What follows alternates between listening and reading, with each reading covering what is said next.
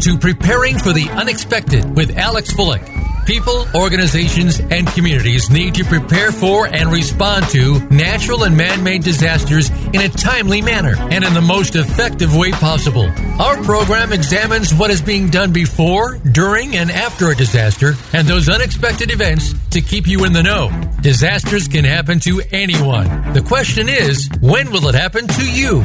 Now, here is your host, business continuity and disaster planning expert, Alex Fullick and welcome to another episode of Preparing for the Unexpected. I'm your host, Alex Fullick, and as always, we like to talk about things related to disaster recovery, business continuity, resilience, emergency management, and anything that can be relatable to those topics. Uh, speaking of topics, again, I'd like to remind everyone if there is something specific you'd like us to talk about, please feel free reach out um, on the Voice America page uh, for uh, the show. There is a button. Send uh, the host an email or whatever the wording is, and uh, I do get your message. I respond to all emails that come through. Uh, we also have some uh, opportunities for advertising, so let me know, and uh, we can set you up there as well. And I'd like to confirm that we will be at the Disaster Recovery Journal Conference in Phoenix this year, September 29th to August 2nd. I believe we'll be doing a live broadcast on the Monday, which is the 30th. So uh, we've signed uh, everything there. So we'll be back in Phoenix like we were last year and uh, for another great conference. If you've listened to the show um, for any amount of time, you will know that sometimes I'm lucky enough to have return guests because they've got so much more to share with us. And today is no different we had our guest on the show. His episode uh, aired, I believe it was November 8th last year, 2018. And he's back again today with a new book to give us some more insight and some more um, uh, understandings. I'd like to welcome to the show author John Vespasian with his book Undisrupted. John, welcome back to the show. Hi, uh, Alex. Uh, thanks for having me on.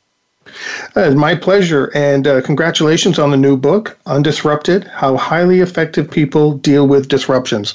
Now, if that's not a great topic for this show, I don't know what is.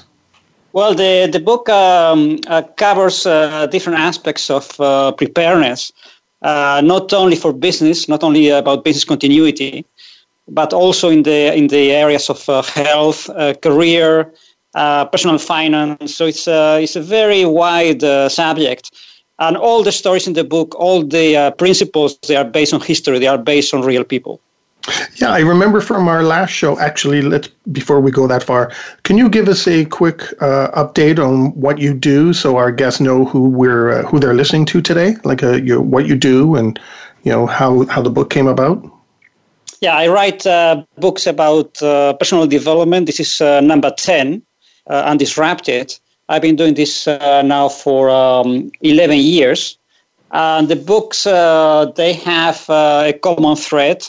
Uh, they are all based on history. Uh, so what I'm doing, I'm combining my interest uh, in history, business, personal development, personal finance, and I'm producing um, books that draw principles from from stories, from from events, from different centuries, different people, different professions. And uh, what I try to do is to produce books that are very practical, uh, very easy to read, and they deliver um, um, inspiration, they deliver principles that uh, readers can put into practice uh, right away.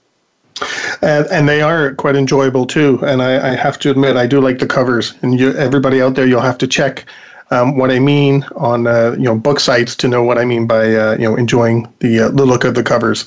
They are distinct and uh, you know they're quite uh, uh, quite effective. So John, I've gone through your book, um, another enjoyable read by the way, and you do talk about a lot of lessons learned from history. And I was wondering. Um, why people become so vulnerable, and you talk about a gentleman by the name of Vladimir Kovalevsky. Can you talk about that?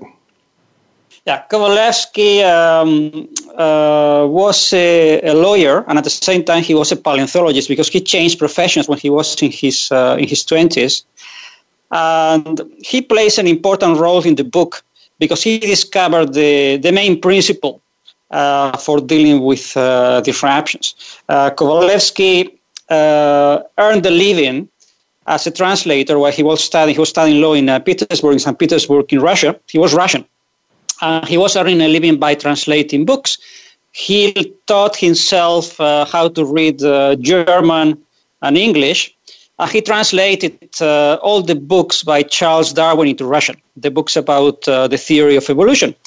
And while he was doing that, just to, to earn a living to pay for his law studies, he became super fascinated by the theory of evolution he actually went to uh, to London just to meet uh, Darwin, and little by little he decided uh, to change professions. Uh, so eventually he um, he left for Germany and he got a PhD in geology uh, because he wanted to become a, a teacher. He wanted to um, to find uh, evidence in history about Darwin's theory of evolution. He wanted actually to provide the final proof and Kovalevsky, um, uh, when he did his uh, PhD work, uh, he tried to solve uh, a puzzle, a mystery that uh, nobody in the 19th century uh, had been able to solve. And it's the following If you go to any museum in the US or even Australia, and also in some parts of Asia, you find fossils, you find remains of very small horses, the size of a cat. And um, uh, until Kovalevsky, uh, the whole science community believed that uh, these small horses could not be related uh, to today's horses because the size is very different. Uh, mm-hmm. also, the skeleton is a bit different. And Kovalevsky was uh, researching the whole thing, trying to find an explanation, and eventually he, he um, produced an explanation that today we know it's true, but then he, he found this principle of disruption. And it's very interesting, the story, because it gives you the whole uh, setup for the book. Um, was trying to figure out how these uh, small horses, uh, basically living in the US, in America, uh, became what uh, today we see as very large, very, very strong, very rapid uh, animals. And he came up with a theory that the small horses uh, evolved into very powerful, very, uh, very fast, very um, strong animals thanks to disruptions. And let's see how they did it. Uh, the small horses, uh, this was the theory of Kovalevsky, uh, they were living in the woods, they were eating blades, they were roaming within the, the woods because it was very dangerous. Uh, to go outside because of the predators.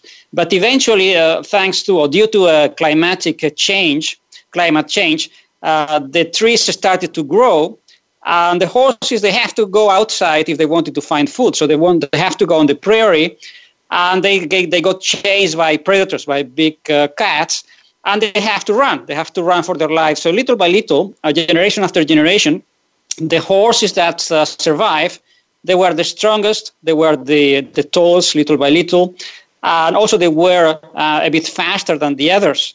And after a few generations, they grew a few millimeters and they continued to grow because they, the horses that uh, survive, um, they were those that had more children, uh, the highest uh, number of children, and eventually they reproduced and they started to grow through thousands of years. And the principle that uh, Kovalevsky drew from the story, which actually today know it is true, is the right explanation, is that uh, people actually survive uh, disruptions like these horses when they rely on their uh, on their assets, on skills that they have already.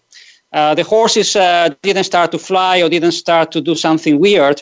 They just rely on their basic skills. They started to run a little faster. They started to grow a little stronger, but basically they are the same horses and you compare these uh, fossils from uh, thousands of years ago with today's horses, and they look very similar. It's just that uh, by relying on their basic skills, on their basic assets, they became stronger. And this principle that Kovalevsky uh, discovered uh, while trying to uh, demonstrate the theories of Darwin is the same principle. you will go through the book and you will see stories in all areas of life, in business, in um, in uh, people recovering their health. You go through all areas of society and you always see the same principle. People who go uh, through disruptions and who do very well and they go up to the other side and they actually become even better. These are people who actually rely on their skills they already, they already have. They rely on, on assets. They rely on relationships they already have. they do not improvise. And one of the uh, principles in the book is that people who actually go go under, people who actually um, uh, die or they are completely destroyed uh, due to the disruptions, these are people who try to improvise.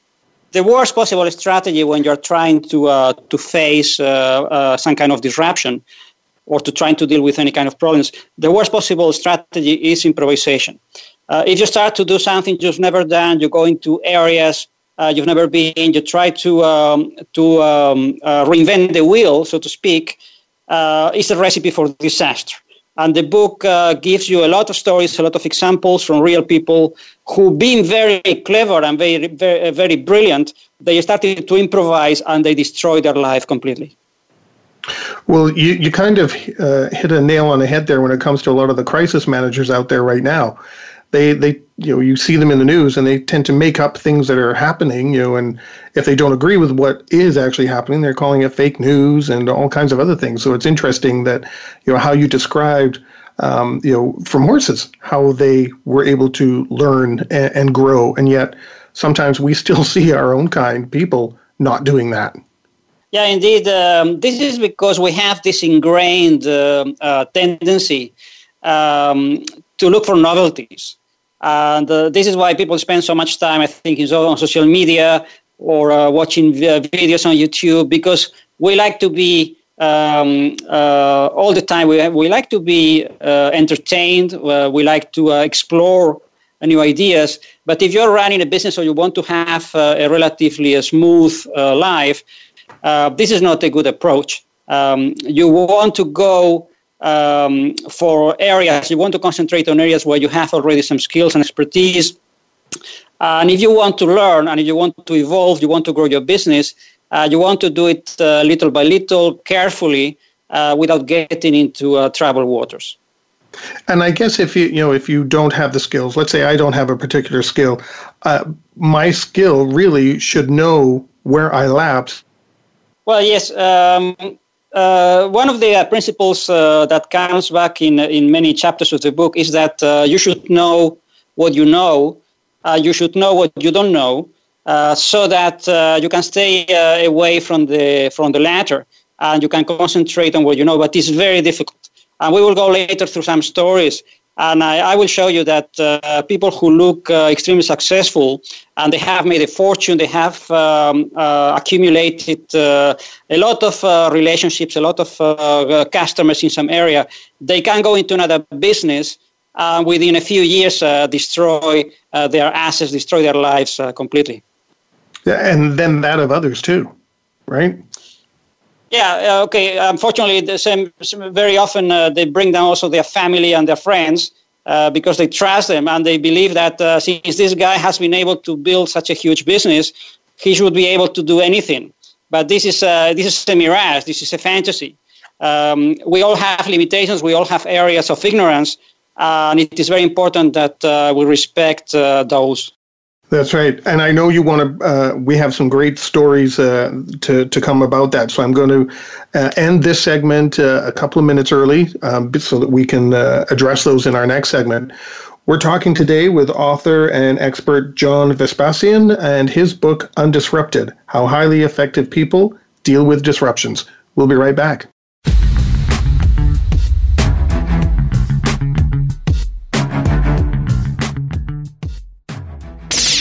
The Internet's number one talk station.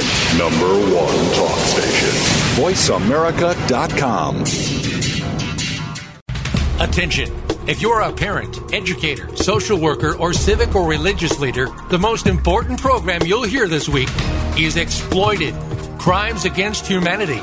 Host Opal Singleton and her guest show how our children and others are being dangerously lured by predators through the dark web, social media apps, and games. Beyond that, the program looks at trends in human trafficking and more. You'll never think of the internet the same way again. Listen Thursdays at 7 a.m. Pacific Time, 10 a.m. Eastern Time on the Voice America Variety Channel who claim to be dog experts, yet they don't really provide a connection between dog owners and their best friend.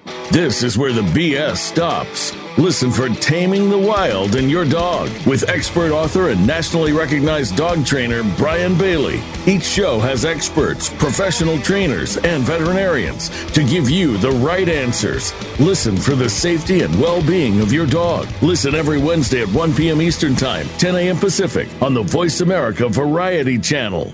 Have you become a member yet? Sign up now to become a member of Voice America. It's always free and easy. Plus, you get to take advantage of some great member benefits. Get unlimited access to millions of hours of on demand content across all of our channels. Keep track of your favorite episodes, shows, and hosts in your own customizable library. Find out what shows you might be interested in based on your favorites. Plus, you get insider access with our newsletter. Membership gives you more. Sign up at voiceamerica.com and click register at the top right. Streaming live. The leader in Internet talk radio.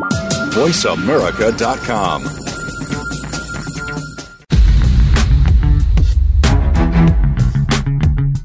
You are listening to Preparing for the Unexpected with Alex Fullick. Email your questions to info at stone-road.com. Again, that's I-N-F-O at stone-road.com. Now back to Preparing for the Unexpected and welcome back to the show. Today we are talking with John Vespasian and his book, Undisrupted How Highly Effective People Deal with Disruptions. John, in our first segment, uh, you mentioned that we'd be talking with uh, talking about some uh, interesting stories and examples um, that you have in your book. So um, let's start with one. You talk about Henry Louis um, uh, Men- Mencken. I'm ho- hoping I'm saying that right, and how to deal with disruptions. Can you go through that example for us? Yeah, Mencken uh, was a journalist, uh, a very um, famous journalist in the 1950s, in, in the US 1950s, beginning of the 60s. Uh, what made him uh, distinct as a writer is that uh, when he um, uh, presented a problem, he always proposed a solution. Uh, which is very unusual because today when you read the newspapers and you listen to the radio or television, uh, it's all catastrophes. Uh, people tell you, oh, this is horrible, uh, the world is falling apart, uh, there is no solution, you just have to hide under your table, under your desk. And um, there is no there is no salvation, and this is very annoying huh? because people get depressed, they get passive, uh, Mencken was a, a, unique personality. He was very well read in history, uh, he spoke several languages, and he was a great commentator of uh, American politics. But uh, what really, uh, what really, t- I, what I really taken from his uh, from his work is that um, you have to look into history. You have to look for examples, and this is something that Mencken underlined uh, very often in his writings. when you have a problem or you're facing a disruption, uh, it's, a, it's a waste of time to, to go into uh, wailing and, and lamentations and uh, complaining. This is a complete waste of time. You will not solve the problem. You have to find uh, examples in history, and Mencken was very good at that. He could go back to the ancient Greeks or the ancient Romans to find examples that perfectly fit the problem, and he always came with a solution. Let me just give you one of the uh, examples from the book. One of the um, one of the stories I, I, I, tell in the book is about the construction of cathedrals, which uh, you might have read. You have read uh, a few weeks ago that uh, Notre Dame, the great uh, cathedral in Paris, mm-hmm. actually burned down, or part of it burned down uh, due to an accident, apparently. Well, mm-hmm. this was constructed um, in the 12th century, 13th century. These cathedrals in Europe, and the example is very interesting uh, because it shows how uh, people were able to build uh, amazing, um, uh, very large uh, constructions uh, with very low technology, very low level of technology. There was no electricity, very little of, um, mathematical knowledge. Um, the distractions were huge because there was very long winters. It was very cold. Transportation was very difficult and very expensive people spoke different languages. They could not even understand each other. Uh, when they hired uh, people to build the cathedral, actually in um, in Saint Denis, uh, they had uh, people from seven different uh, uh, linguistic areas. They could not read to make it even more interesting. They could not even communicate in writing. So it was a complete mess. But still, they managed to build the cathedrals. And I found the um, the principles that they used to build the cathedrals. They are super interesting uh, for what concerns uh, business continuity, uh, dealing with disruptions, because you can apply these principles in the 21st century, of course, with better technology, but the principles are the same, and it gives you very, very interesting ideas. The person who actually discovered uh, how to put the whole thing together and to build cathedrals, uh, what someone called Suger. Uh, Suger was an abbot in a monastery in, very close to Paris in Saint Denis, uh, he was the person behind the first uh, uh, Gothic uh, cathedral in Europe. And the technology actually existed already uh, because people in the early um, 10th century they already had very good ideas about how to make higher buildings, how to sustain uh, weight by using uh, different pillars, but actually nobody had been able to put it together because the disruptions, the obstacles uh, were just too big. Uh, to give you an idea, this Suger, he was uh, uh, the abbot of a monastery. He was in his 40s when he actually started the whole project. And they had already a church in this monastery, but it was falling apart. It was very old. It was from the 6th century. And they wanted to rebuild it. And Suger, um, uh, he was very, a very um, uh, curious man. He was traveling around France for several years. He tried to uh, to gather uh, knowledge how to, to repair the cathedral. And for the first time in history, he came up with with a system of work that uh, enabled uh, people to work despite disruptions. To give you an idea, uh, in this um, context, uh, one of the main problems um, uh, of disruptions in the we are now in the 12th century. One of the main problems is that uh, there was no stability. It's like you have a company or you have a business, and it only works in the summer because people come to your hotel in the summer, but uh, then you have to close for the winter, and it's a mess because you have to to fire the employees. Uh, you have to actually close the installations, so it's very very disruptive. And this is what happened uh, in the 12th century because uh, the winter was so cold that uh, could hire about 100 people uh, to build the cathedral, but only for a few months, only between um, basically between uh, April and September, because then the temperatures were very, very cold and they have no infrastructure. And he was thinking and thinking about it, say, what can I do? How can I solve the problem? Because if he did it like uh, everybody else, it would take him 20 years uh, at least to build the cathedral, and it was impossible to sustain uh, the expertise because people would go, the employees uh, would disappear, and they would have to start from scratch. It was a mess.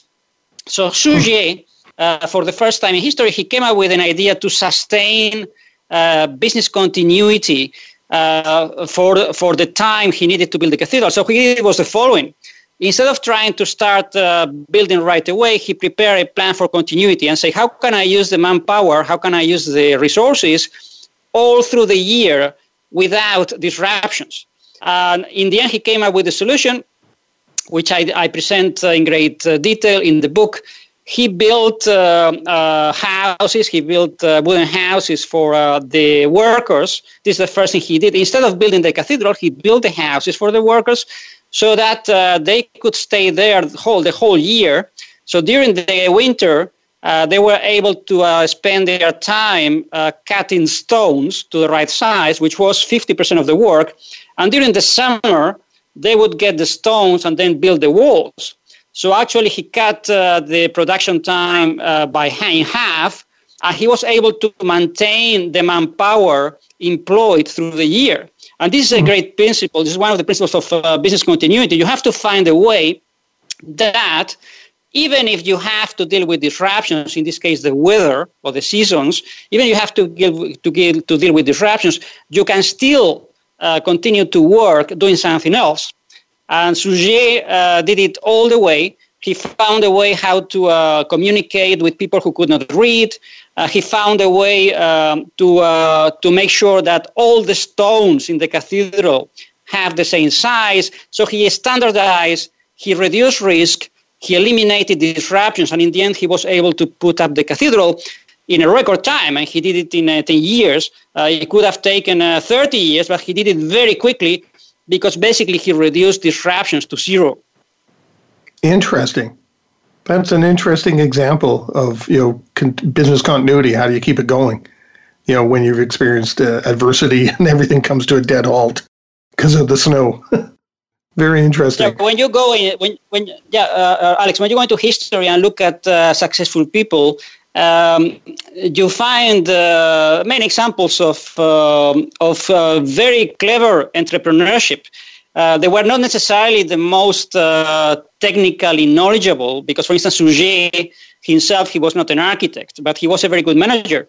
And the same goes in other areas. For instance, another story I analyze in the book is the story of Rubens. He was a, a very wealthy uh, painter, a very wealthy artist in the 17th century. And again, uh, he was not, uh, I would say, the most gifted uh, painter of his generation. I think there were there were other painters of the, in the 17th century much much better than Rubens. But he was the wealthiest and the most successful uh, because he built a perfect machine for making money without disruptions. Uh, uh, when he was in his 20s, and Rubens he wanted to become a painter, but he was conscious that uh, most painters in the area, and we are talking now about uh, Belgium, about Antwerp, uh, most painters were very poor. Uh, they were close to starvation, or they had other jobs, and they only painted uh, as a hobby. And Rubens actually wanted to make a fortune. Uh, he looked around, he could not find any good examples. there were some painters um, like Vermeer, uh, very famous painter in um, in the Netherlands who was uh, brilliant, much much better than Rubens, but he was not making any money. Uh, he was uh, selling a few paintings per year, but he was basically uh, doing that as a hobby. But Rubens wanted uh, to become successful. He wanted to get rid of the risk. So how did he do it? a very clever strategy that I recommend if you want to run a business successfully with few disruptions uh, Rubens simply imitated uh, other painters that were successful. So since he couldn't find any in uh, in Belgium or the Netherlands, uh, he just went to Italy. He spent uh, six months in Italy uh, looking at painters that really made a lot of money. he looked at people painting in um, in Florence, in Venice, in Rome. He looked at their techniques. He looked at their marketing uh, techniques because uh, in, um, in in Brussels, in uh, Antwerp, uh, it was still very much uh, uh, depending on connections. But in Italy, they really have a marketing machine. They have a very large um, industry for producing works of art. So Rubens basically looked around. He copied the techniques. He looked at how people actually develop the concepts for new paintings, how they actually sold them. Uh, he looked at different uh, business models. He looked at uh, people who were selling portraits, who were selling um, uh, murals. And then he went back to uh, Antwerp and he basically imitated uh, what he had seen in Italy, and he did it very successfully. For instance, he was one of the few persons in Europe to realize that the market for paintings, for portraits, for family portraits, which was a huge market, was completely different for the from the market for murals because the, the the market segmentation that they were using in Italy was unknown in Northern Europe. So he just came back. Uh, he copied uh, the same methodology they were using in in uh, Italy for selling uh, portraits. He just got a sketchbook and he went to all kind of parties. He, Rubens was going to parties continuously with his sketchbook uh, trying to show people how he could make uh, paintings. And he sold uh, a huge amount of portraits that very often he didn't produce himself. He had uh, apprentices to produce those paintings. And the same, uh, he created also a very uh, solid marketing system to sell mural paintings for churches and cathedrals in, in Europe. And within a few years, he built a tremendous fortune. Uh, you can still go to uh, to Antwerp in um, in uh, in Belgium, and you can visit Rubens' house. It's still there. It's a very pretty Renaissance building, and you can see that for his time he was extremely wealthy. But Rubens was a genius in business continuity. I mean, he could use every minute of the day uh, productively. He would not be uh, interrupted by anything. Even when he was um, uh, painting, he was uh, uh, supervising his apprenticeships, the guy found a way uh, to use the time productively because he didn't want to lose money. He had no time for reading, for instance, something that is very disruptive for artists because they cannot find new ideas. So today in the 21st century, maybe you listen to a podcast to get new ideas, to get new knowledge but in the 17th century, Rubens was doing the same because he was hiring people, hiring students uh, to read books uh, out uh, to him. So in the end, he built a machinery, he built a business that was undistractable. Uh, he was uh, still working until his 60s. Uh, he, he lived 63 years. He basically was the only artist in Europe who managed to make money in good times, in bad times, during the war, during peacetime, he made money every year because he built a machinery, he built a business that was undistractable. Hmm, interesting. Now, you have an interesting example I really want to make sure we touch on. And when I read it, I, I think of uh, crisis um, management and some of the social media responses that are out there, and it's to do with you know false narratives and the Knights Templar. Can you yeah, talk about Templar. that?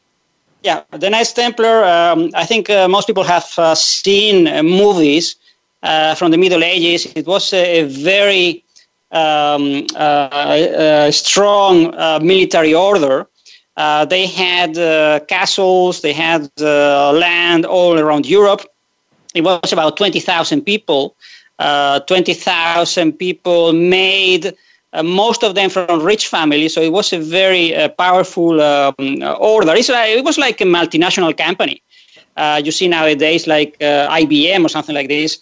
And they, um, they had uh, very much under control all the international finance in Europe because they created a system for payments, for compensating, for clearing checks that is very similar to the SWIFT system we have now in the 21st century.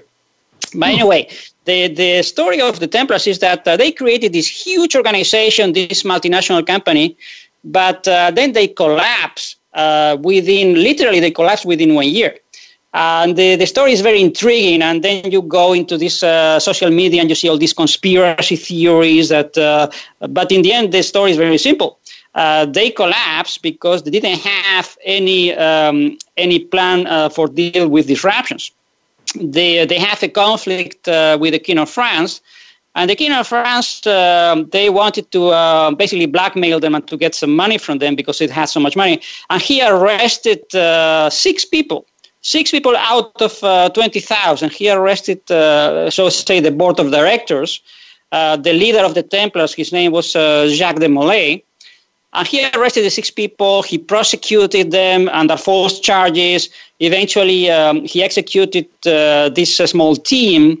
And what happened to the other 20,000? Well, they collapsed and they disbanded because they had absolutely no possibility uh, to deal with any disruptions. The structure of the Knights Templar was so rigid and was so centralized that uh, they were unable to deal with any disruptions. So in the end, uh, the other 20,000 people who could actually, they could have successfully uh, taken over uh, France because the, the, the army was huge. They didn't have any plan to deal with disruptions. So they collapsed and they disappeared uh, in less than a year.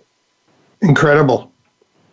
Something that strong, you know, and that big can collapse that quick. I guess really in today's world the same thing can happen if you're not leading properly and you don't have the proper plans in place just like we hear you know 30% or 50% of businesses that go through a disaster within two years they're gone yeah unfortunately and you see also this very often in, uh, in hedge funds uh, where you see these people who make uh, millions and millions one year and then the next year they go bankrupt uh, because they don't have a, a system for uh, risk control yeah big, yeah, uh, not not being able to manage the risk. And I guess uh, what's the topic they you call um, succession planning too? You haven't designated who's in charge and backups and things like that. You know, when that the head of the organization or the spokesperson isn't available.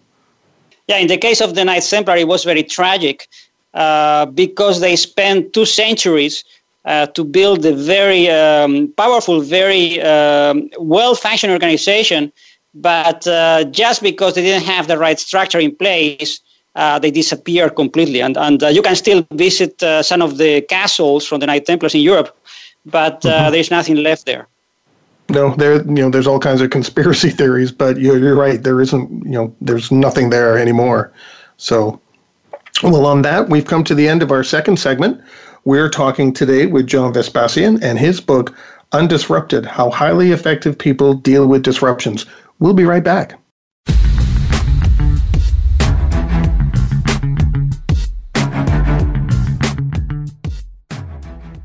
Stimulating talk. Gets those synapses in the brain firing really fast. All the time. The number one internet talk station where your opinion counts. VoiceAmerica.com.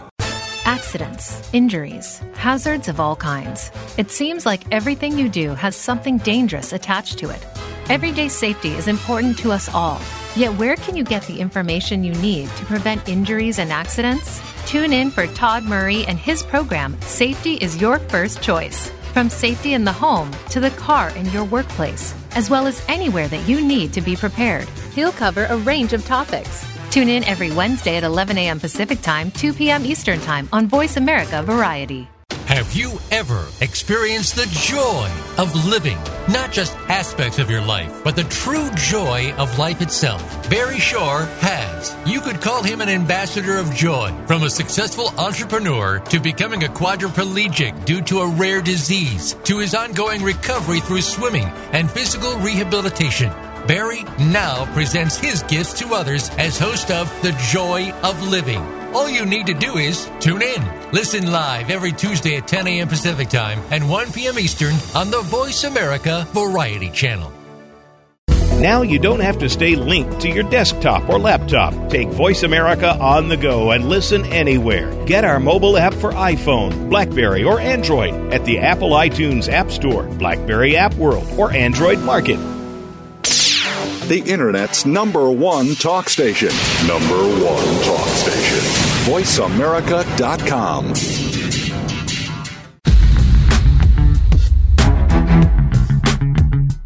You are listening to Preparing for the Unexpected with Alex Fullick. Email your questions to info at stone-road.com. Again, that's I-N-F-O at stone-road.com. Now back to Preparing for the Unexpected and welcome back to the show. We are talking with John Vespasian um, and his book, Undisrupted How Highly Effective People Deal with Disruptions. John, you've given us some incredible examples from history on, on things. And like I said during the break, I just you know, don't know how you come up with some of this stuff, but it's really interesting, and I, really enjoy listening to you. Which leads me to the next point, um, relating to today's uh, overconfidence that nothing will happen. You give an example, uh, the story, and I'm probably going to say the name wrong, Sava uh, Mamontov. Can you talk about uh, that example? Uh, yes, Mamontov, uh, he was a Russian industrialist. He was the Russian equivalent of uh, Andrew Carnegie in the US.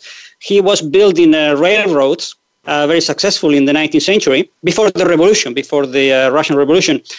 he was a celebrity. He was on the front page of the newspaper every week. He had a house in uh, central Moscow. He had a, um, a, country home in the south of Russia. He had a huge art collection. So he was like uh, a big celebrity. And um, when he was in his uh, mid 40s, uh, he wanted to expand his business. Uh, he was uh, running these railroads, he was listed in the stock market uh, he got the idea, and this is something that you see very often when you see the um, the newspapers today. That uh, you have someone who is doing something very well and say, "Oh, maybe I could expand. I could expand and do something else." So Mamontov got the idea of um, starting to produce steel. He wanted, uh, and it was sort of logical because if he was running a railroad, why not uh, produce steel uh, for the rails and for making locomotives? So he found it very logical uh, he thought, okay, if I can run a, a railroad, uh, I should be able to produce steel, which is uh, super simple. I mean, this is what he thought. Uh, he um, he started a steel mill. Uh, within a year, he was losing a huge amount of money. It was much more complicated uh, than he thought. Um, and then um, he made the archetypical mistake of, uh, of people who are very successful. Instead of saying, okay, I made a mistake, I stop here, so I just let it go, he could have let uh, the steel uh, mill, he could have let it go bankrupt because it was a separate company, but he did what clever people always do. Uh, they refuse to acknowledge mistakes and they say, no, no, no, I cannot possibly fail uh, he started to take money from the railroad uh, to pay for the losses in the steel manufacturing. He mm. did it uh, for a couple of years, and then his shareholders, the shareholders of the railroad, they uh, they learned about it. They were very upset because basically he was uh, taking their money to pay for the steel manufacturing.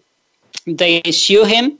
Uh, he was prosecuted for embezzlement, and in the end, um, uh, it was a very famous trial. It was for a, for one year. It was on the on the cover page, on the front page of the newspapers, and eventually Mamontov um, he didn't go to jail because he actually he didn't steal the money for himself. He was just trying to keep his company alive. But eventually, they took away from him everything. They took away the companies, the art collection, the houses. He lost everything. And for the last uh, 13 years of his life, uh, he lived in total poverty, total misery. Uh, his former friends would not talk to him. He was completely isolated. and he wrote um, uh, some letters, and we know that he was very uh, repentant of what he did. But eventually, um, he never learned the lesson. He, he never said, I should have not uh, gone into areas I knew nothing about. I should have not mm-hmm. improvised. Improvisation is the killer. It is what mm-hmm. uh, makes uh, movie stars uh, lose their uh, savings in stupid investments. This is what makes uh, a, sto- a, sports um, uh, very successful sportsman to lose all their savings because they are swindled in some real estate deal improvisation is something you have to get away. You have to really um, uh, uh, have a plan uh, to protect your risk. If you start to improvise like um, of did, um, you will destroy your business and possibly everything else.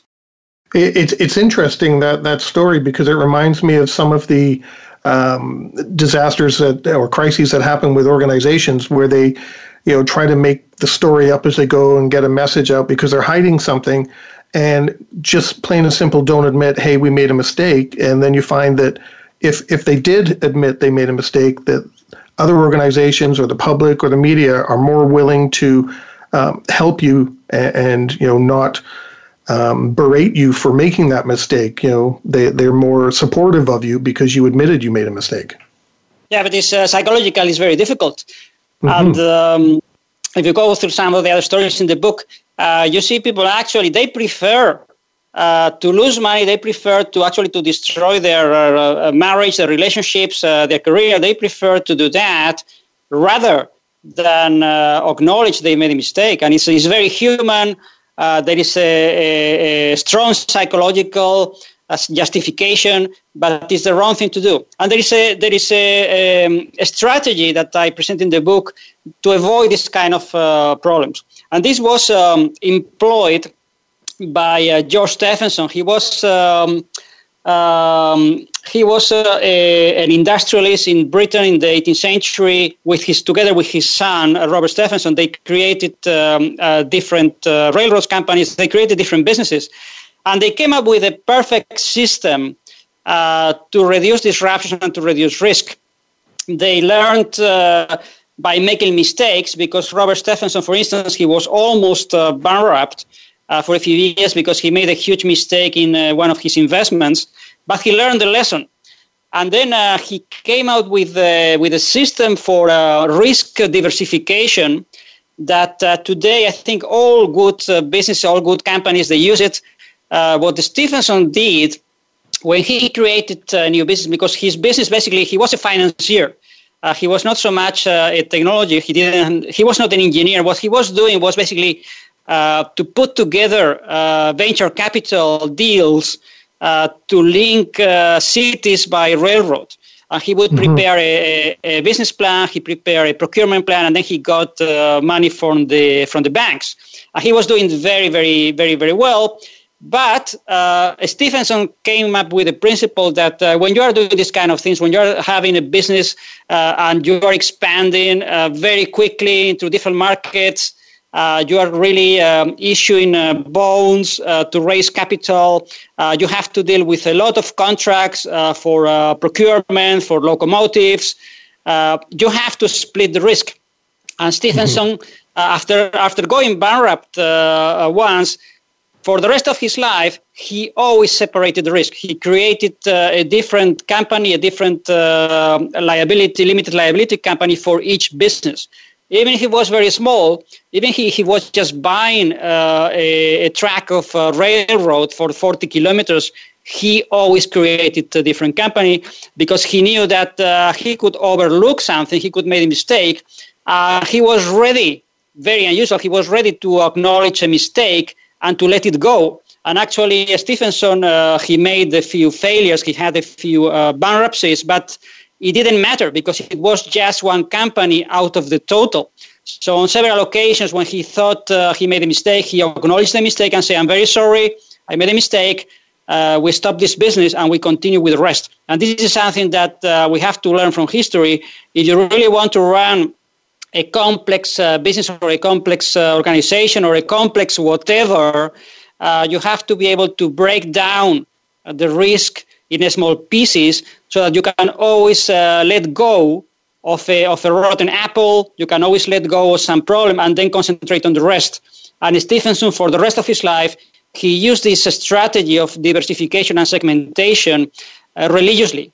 Uh, he he lived um, uh, until his uh, he was 56 when he died, and when he died, he had a lot of different companies with a lot of different names, and he accumulated a large fortune because he knew when to fold the cards when it was not possible to continue. Well, it's interesting you say that because risk management is one of the keys, you know, to understanding good programs and developing good programs. You know. Yeah, but this uh, you need a lot of self-discipline. And uh, Stephenson, uh, he actually uh, got to this point of view. He started to do it only when he had no choice. Because when he did one of his first projects, he created um, a, a partnership uh, he was not very very knowledgeable on in legal matters, so created a partnership, and it went south because they started to lose money, and eventually he found himself uh, liable for all the debts of the company, and he was in, it was impossible. I mean, he could not pay uh, the whole uh, the debts, even if he worked for 200 years.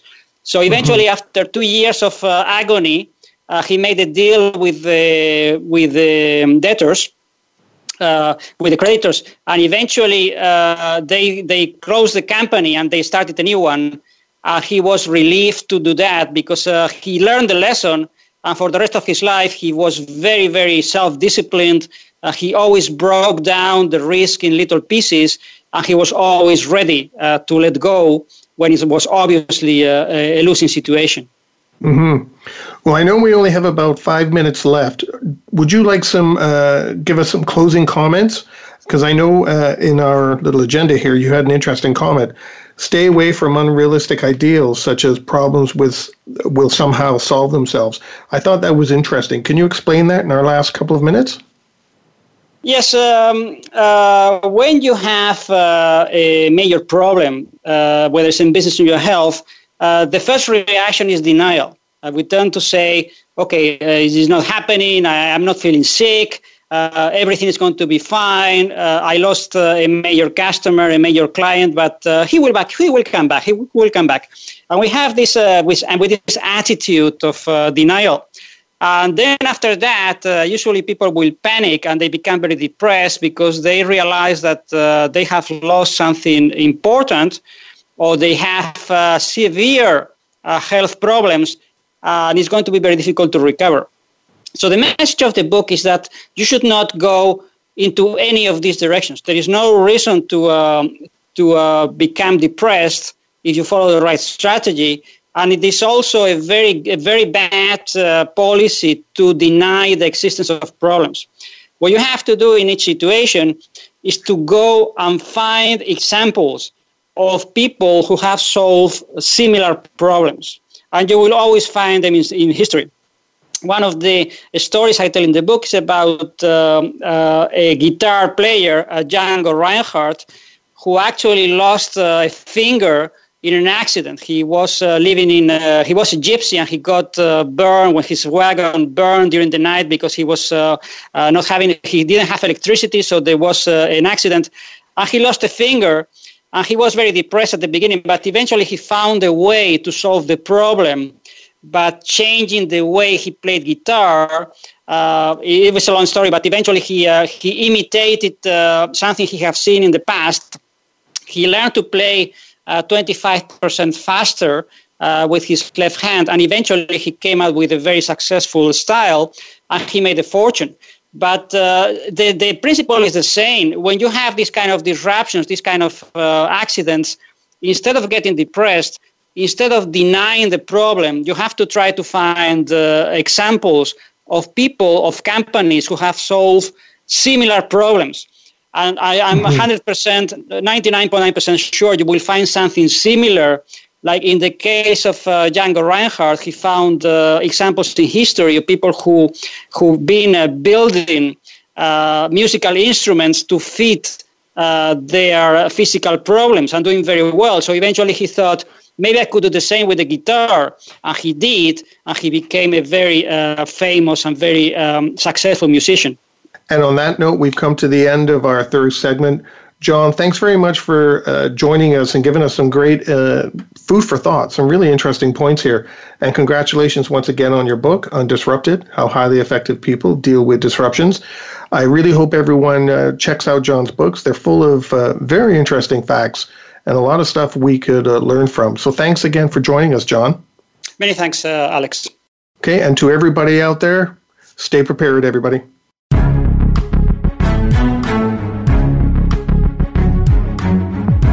Thank you for joining us for Preparing for the Unexpected.